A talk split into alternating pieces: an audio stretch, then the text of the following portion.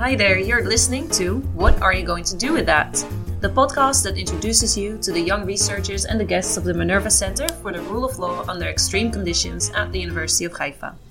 I'm Dani, a PhD student here at the university, and I want to know what road these scholars have taken to get where they are today and how bumpy their ride was. Sitting next to me today is Dr. Yaniv Roznai, who is a senior lecturer at the Harry Radzyner School of Law at the Interdisciplinary Center, or in short, the IDC Herzliya. He focuses on comparative constitutional law, constitutional theory, jurisprudence, and public international law. His work is published in too many journals to list here, but a few examples are the American Journal of Comparative Law and the International and Comparative Law Quarterly.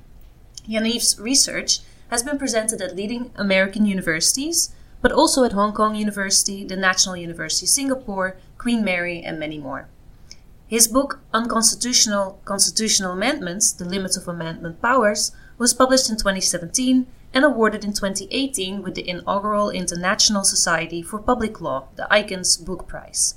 In that same year, Yaniv was awarded the IDC Excellence in Teaching Award, and in 2019 he was included in the Marker's list of Israel's 40 under 40 in the category of researchers. Wow, Yaniv, quite an impressive track record.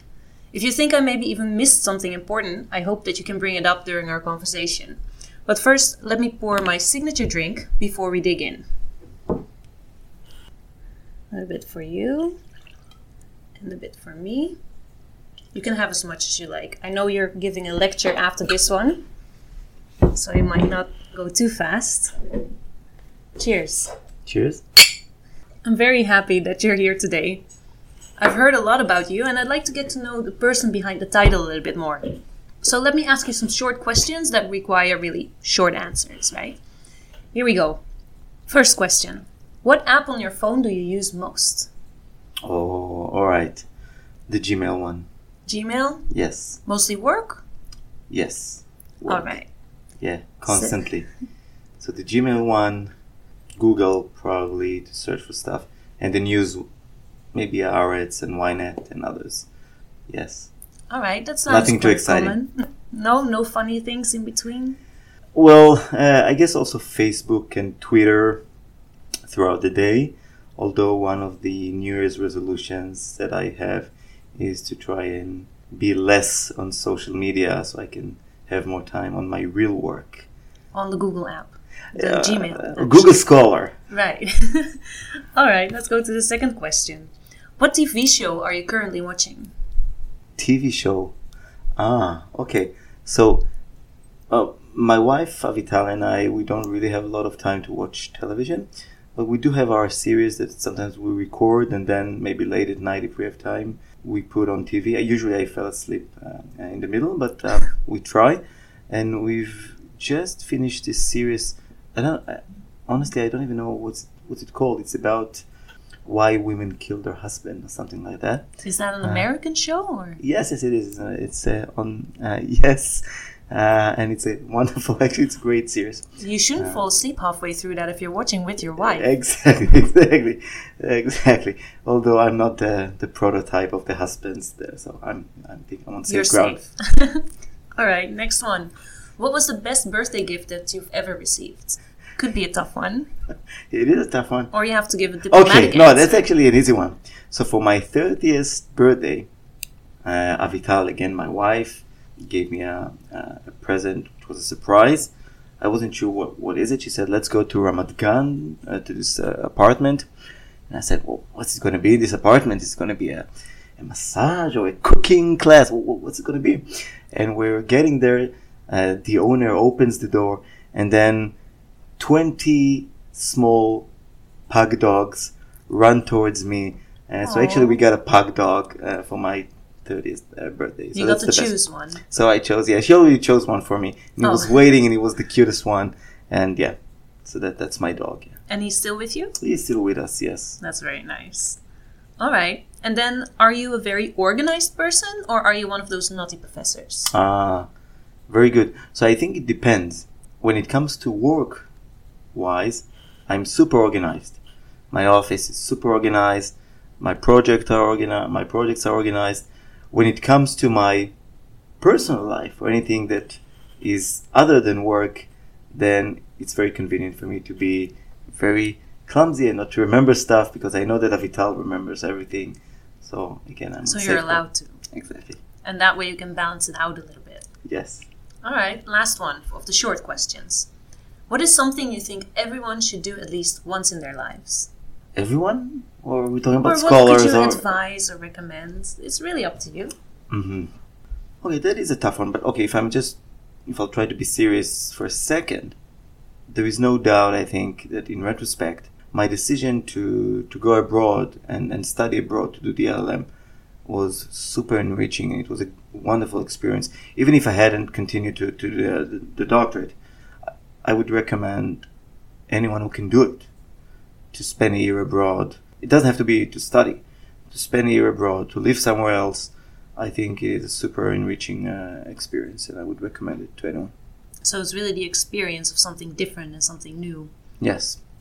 All right. Thank you for sharing, Yaniv. I'm very curious also about your work. Can you tell me a bit about why you are with us today? How are you affiliated with the Minerva Center? All right. Yeah. So, um, so basically, my my my doctorate research focused on limits to constitutional change, whether there are certain things that cannot be amended in constitutions, or whether certain constitutional amendments can be either illegitimate or even unconstitutional in a way.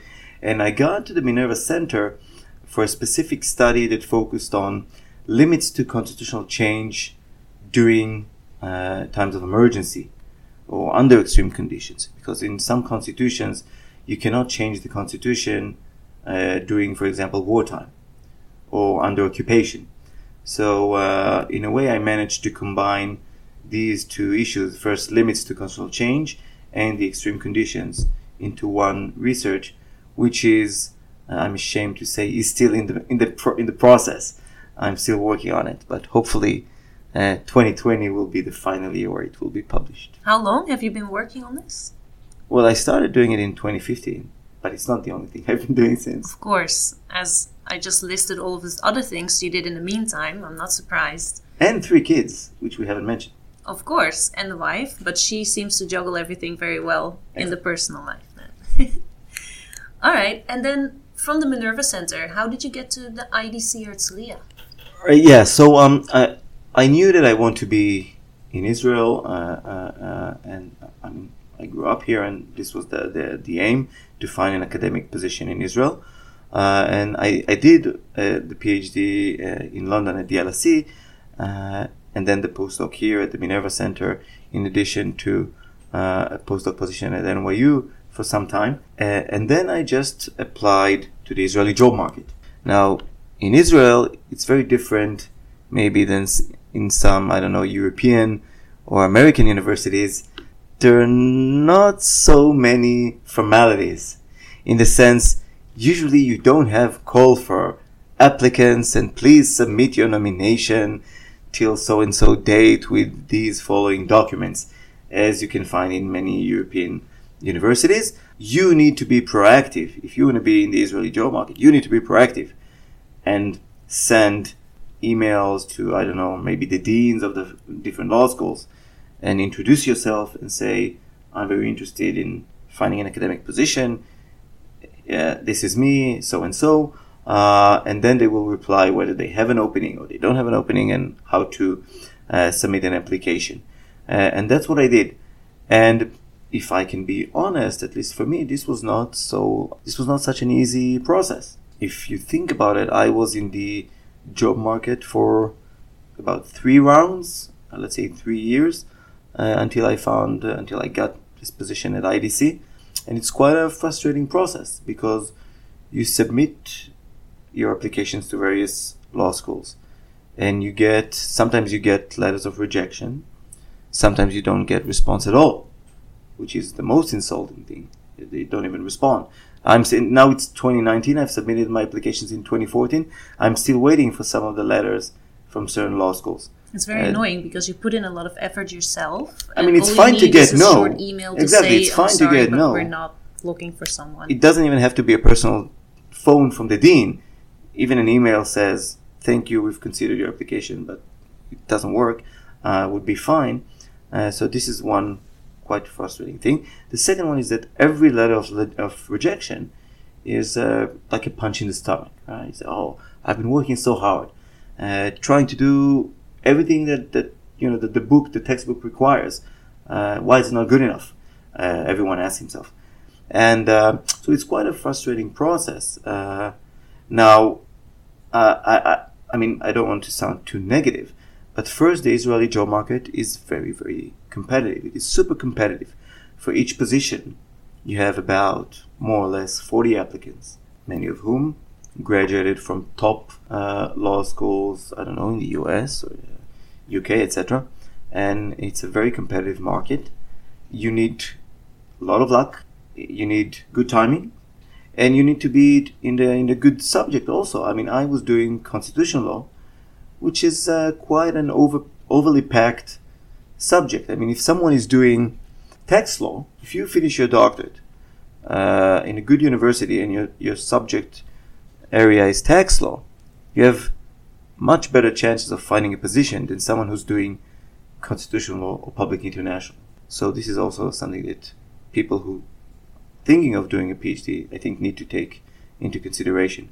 Now, in the third year, where I finally got the offer, I did a job talk uh, at various places and then I got the offer from IDC, which for me was the best thing. I mean, this is my dream position. I, I wouldn't change it for anything. The IDC is a well known institution. It has a good name and also the law faculty. It has a good reputation, but for me, it was even more than that because I, uh, I am a graduate uh, of IDC. I did my my um, uh, my first law degree uh, at IDC, so this is my alma mater. So I I knew the I knew the place and I knew the professors. So I, I felt very attached to that place. I was uh, that's why I was super happy to um, get the offer. But even even there, it wasn't uh, it wasn't very easy to get it. All right, let's take a, a short step back. What made you go on for those three years to keep looking for that job that you wanted? So that's I think a great question because I have many friends who simply either didn't have the stamina or, or said it's not worth it, and after the first or second attempt, said I will just go and look for something else, either a think tank or go to work in a law firm or um, go to work with the government, etc. I think that I had first a very strong will. I, I, knew that this is what I want to do. I want to be in academia. I thought that it suits me. Uh, I didn't see myself doing anything else. And it was such a strong will that Avital and I said to ourselves that if this doesn't work out in Israel, then I would just look uh, abroad and uh, I wouldn't say funny enough, but uh, uh, perhaps even frustratingly enough, it would have been easier for me to get a position elsewhere than in Israel. Easier? Why? Uh, because there are more uh, positions, there are more openings uh, in very good places in the UK, in Hong Kong, in, in other law schools, which are excellent. So I think that if if Israel didn't work out, unfortunately, I would, probably consider uh, leaving, maybe not permanently, but leaving uh, uh, the country abroad for an academic position. All right. Well, we're very happy that you have a position here in Israel with us and that you get to visit us so easily. All right. So we've talked about a few of your struggles, which um, most recently was finding the job. Was there anything else that you've encountered? You said as a tip for others, it's important to have the abroad experience. You've studied in various places. You said in uh, Israel, in the US, and also in, in the, UK. Only in the US. No, so I, I did my doctorate in the UK, and then I was a visiting researcher in Princeton and did my postdoc at NYU. So I, I tried to combine UK and US. Yeah. All uh, right, but was it difficult for you to change universities to get used to different cultures in different countries, or maybe to change slightly your topic or um, what you're focusing on? So I don't think it was too difficult professionally wise. I mean, I did the same research, same topics, etc. It was very interesting to meet different people, different scholars with different approaches. That yes, but it was mostly difficult personally wise because we uh, sacrificed a lot for me to to do all these kind of trips. So uh, Avital and I lived in London for a while, uh, and when I flew to do a semester in Princeton, we did this long distance relationship first semester. And again, when I did my postdoc at NYU, uh, we did again a long distance, distance relationship, and this time with kids. Must first semester. It was super difficult. It was probably much more difficult for Avital uh, than for me, uh, but it was a big sacrifice, and not everyone can do it. All right, but now you would say it was worth it? Yes, of course. I, I mean, I'm, I'm very happy. I, I don't regret anything that, that I did. Um, but I think that people need to understand if, if they want to tick all the boxes, then uh, uh, there's a lot to sacrifice, uh, no doubt. I think if I'm thinking of maybe tips for future scholars, one thing that I I think or I guess made a big difference for me was the book contract. So as you mentioned, my, my book was published in 2017, and I think when you're in the job market and you already have, you don't need to have the actual book, but if you have a book contract with a well-known or prestigious uh, publisher like OUP, CUP, etc., I think this gives you uh, a lot of extra points that others don't have because now the, the bar is very high. In the past, if you had one publication, that was something very nice. Nowadays, if I look at the CV of those who are in the academic job market, it's simply crazy. They have five, six, eight publications in really top law journals, and then you say, okay, what else? What else do you need? Uh, so I think here a book, or at least a book contract, can give you some extra points uh, uh, in this uh, very high uh, competitive uh, market.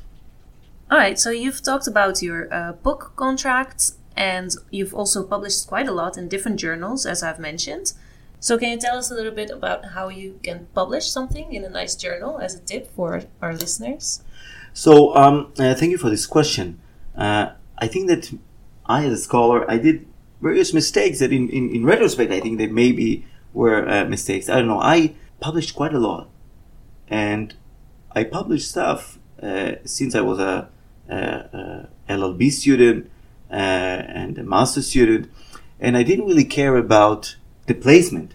I mean, uh, I, I, I submitted, for example, my uh, LLM thesis, uh, which was in uh, the topic of, of um, armed conflict.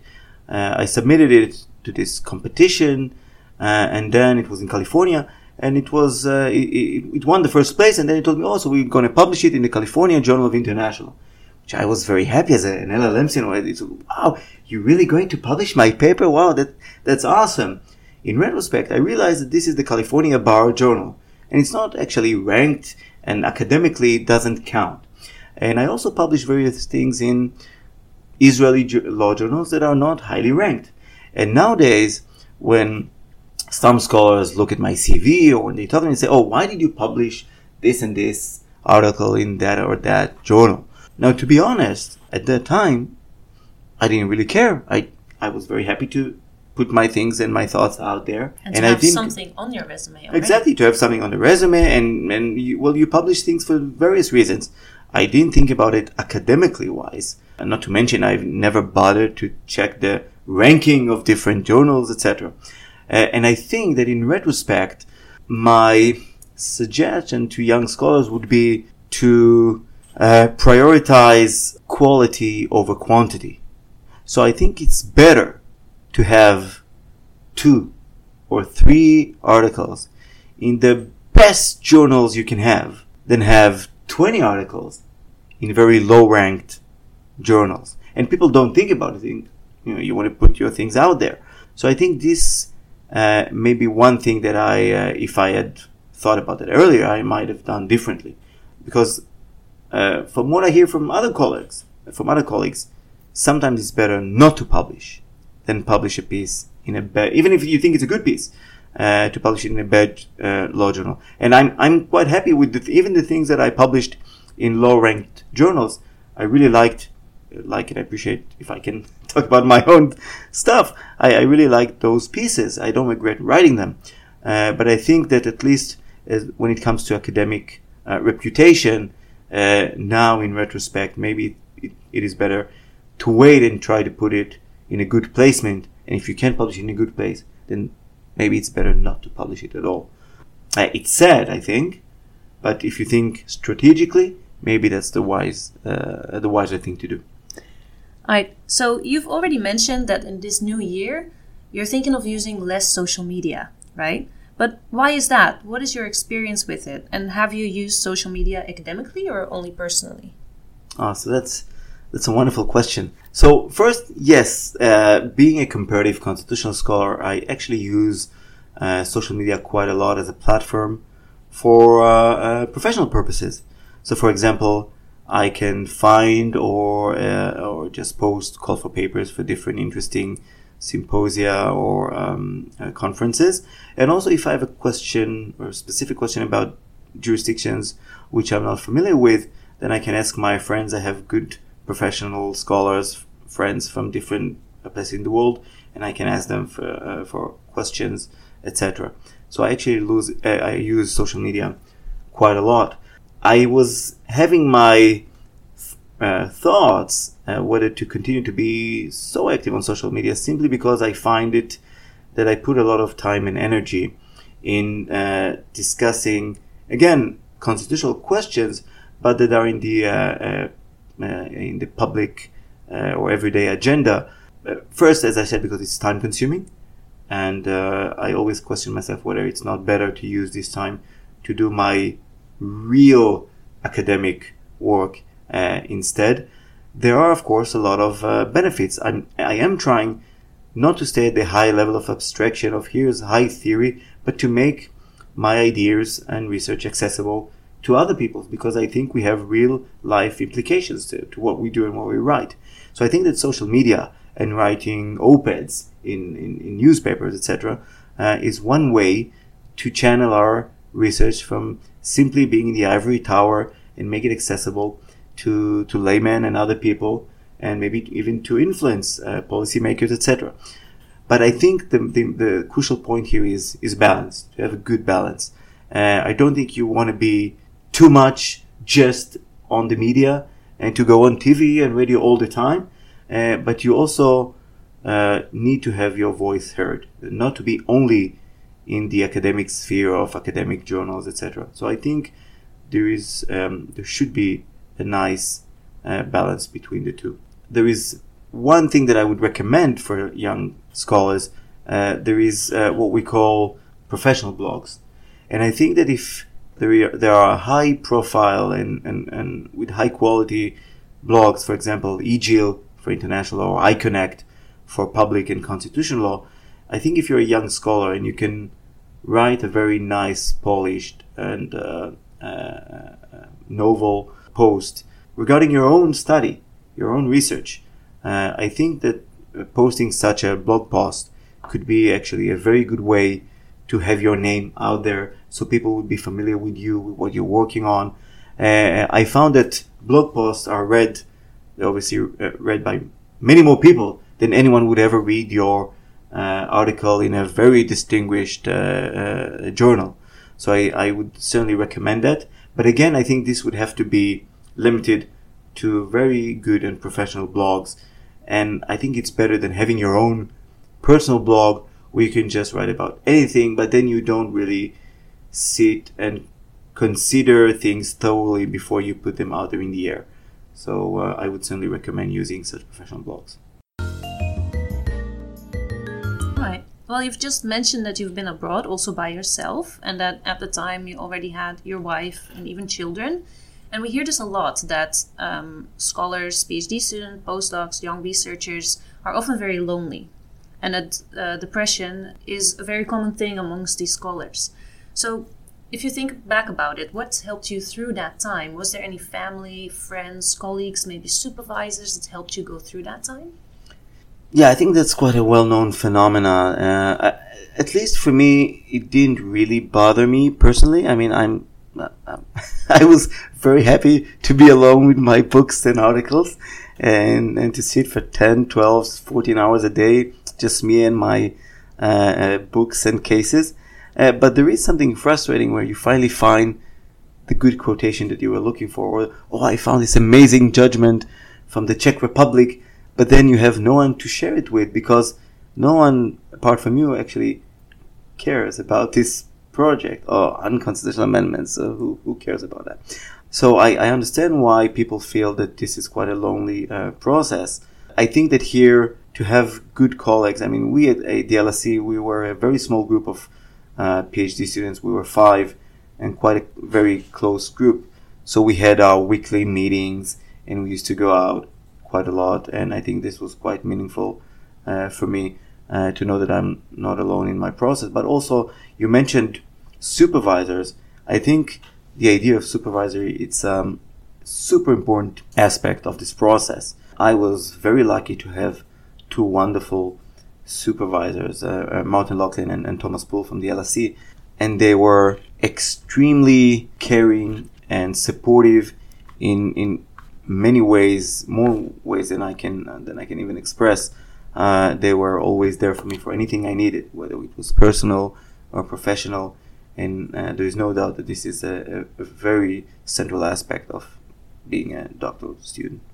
Right, it's good to hear that that you weren't completely alone then. And sometimes it's also really nice to be. But I think if I can just follow up this, I think if you're a PhD student and you have problems with your supervisor, I think it's crucial to pause and question that relationship. Sometimes it's better to cut that relationship at an earlier stage uh, and try to change a supervisor or think maybe there's maybe there there is a need to add another supervisor uh, rather than sticking with a problematic one for a long time and then you realize after four or five years that something is wrong and then it may be too late.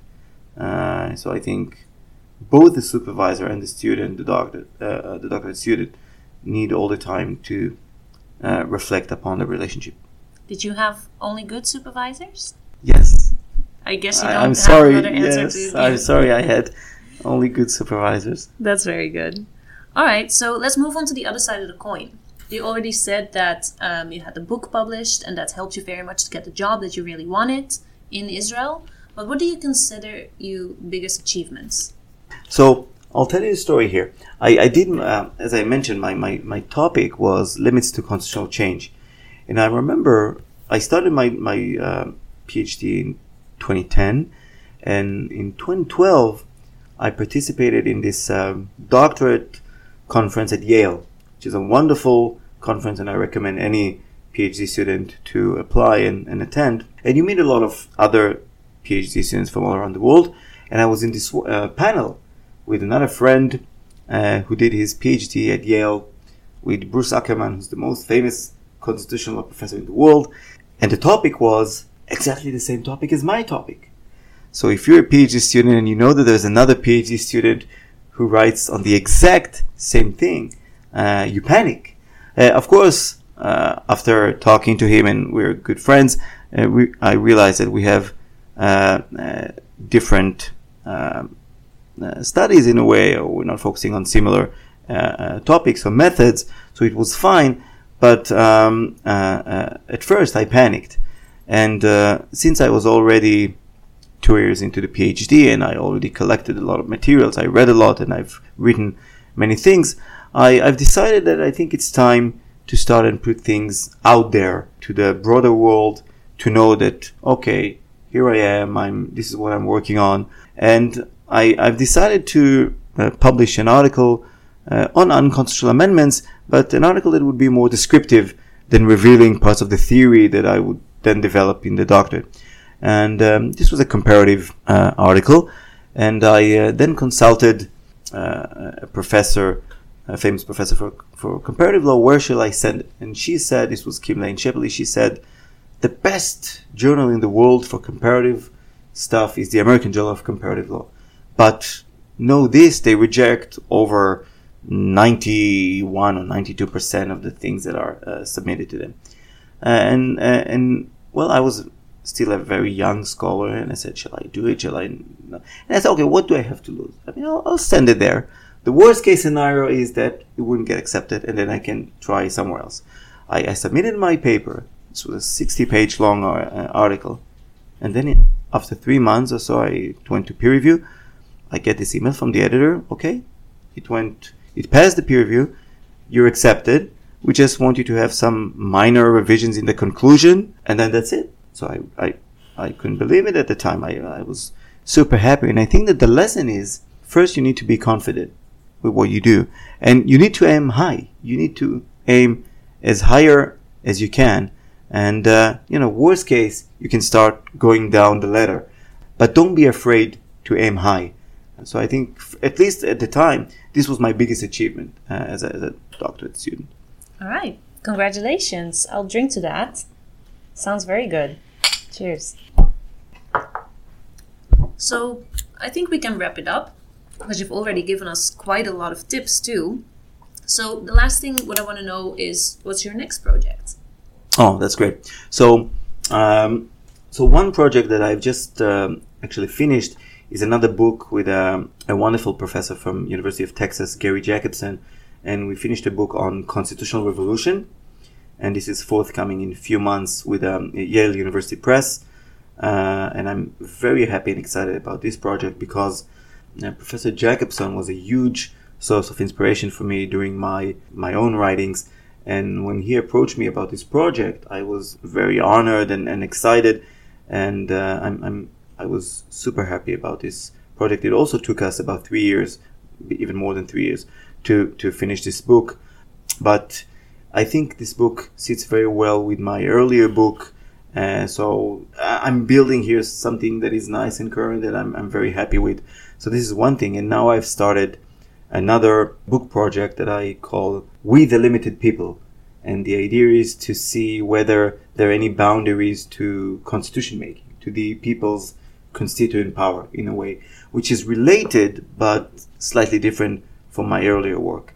So I'm very excited to work on this. Uh, I don't know when it will be finished, but this is what I'm working on now. Something new and exciting. Yeah. Very good.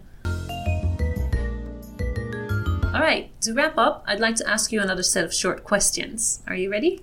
All right, let's do it. What was the most important conference you've been to?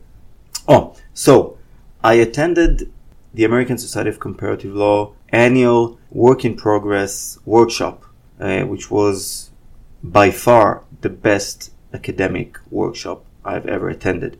It's not easy to get accepted. They accept a very limited number of papers every year, but then they put a lot of effort on every paper. So you get two highly distinguished professors commenting on your paper, and you have one hour or an hour and a half of roundtable of all the participants in the workshop just talking on your own paper, and you do not participate. You do not say anything until the end. In the end, you have 10 minutes or 15 minutes out of this hour and a half that you can respond, ask questions. But this, the idea is to have maximum feedback and minimum pressure. You can just say, thank you very much, everyone. I'm not going to answer anything and it's fine.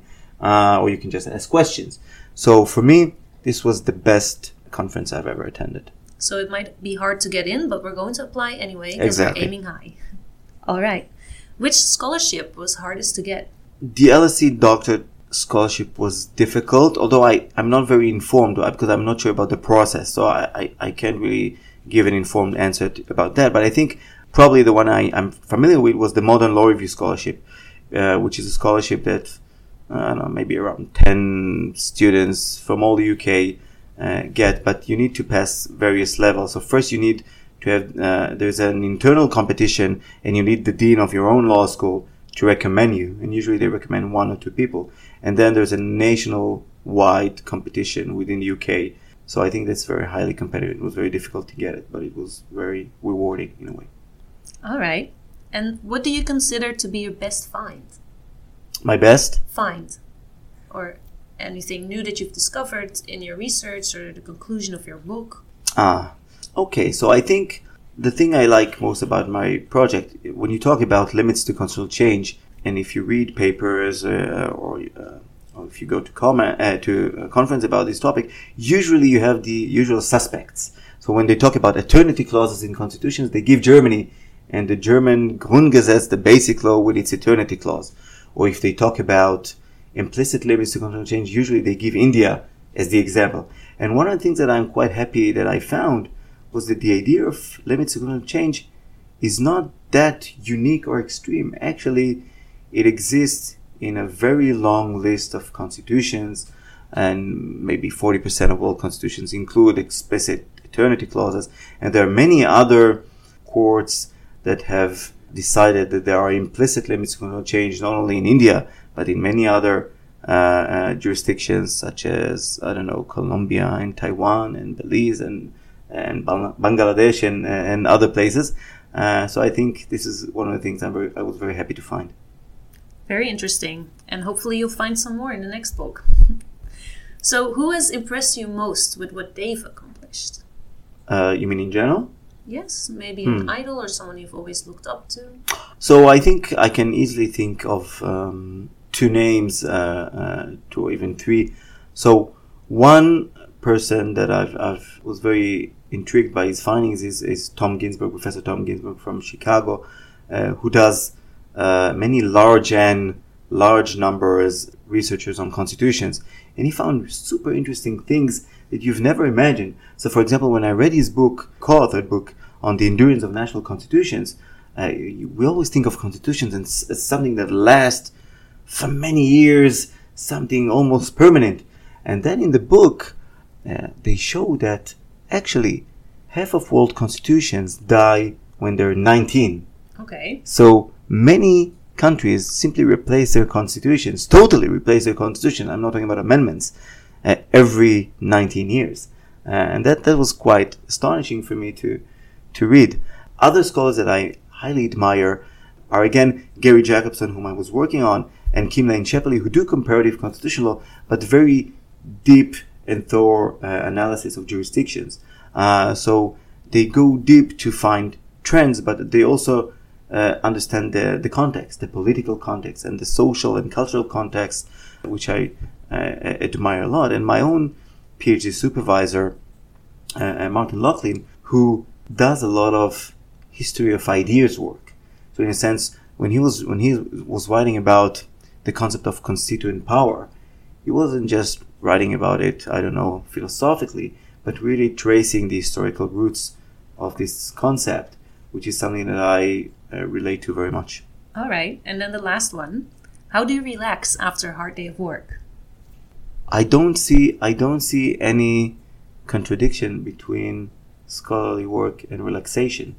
My own relaxation is to if I sit and write and, and read, uh, I do it for pleasure. So I do, even if I, I don't tell it to IDC people, but even if I hadn't got any money for what I do, uh, I would still probably do the same thing. Or if, as I put it differently, uh, if I would now win, I don't know, the lottery uh, uh, with I don't know, 10 million shekels or dollars, uh, never mind, I would probably still have the same daily schedule as I do now.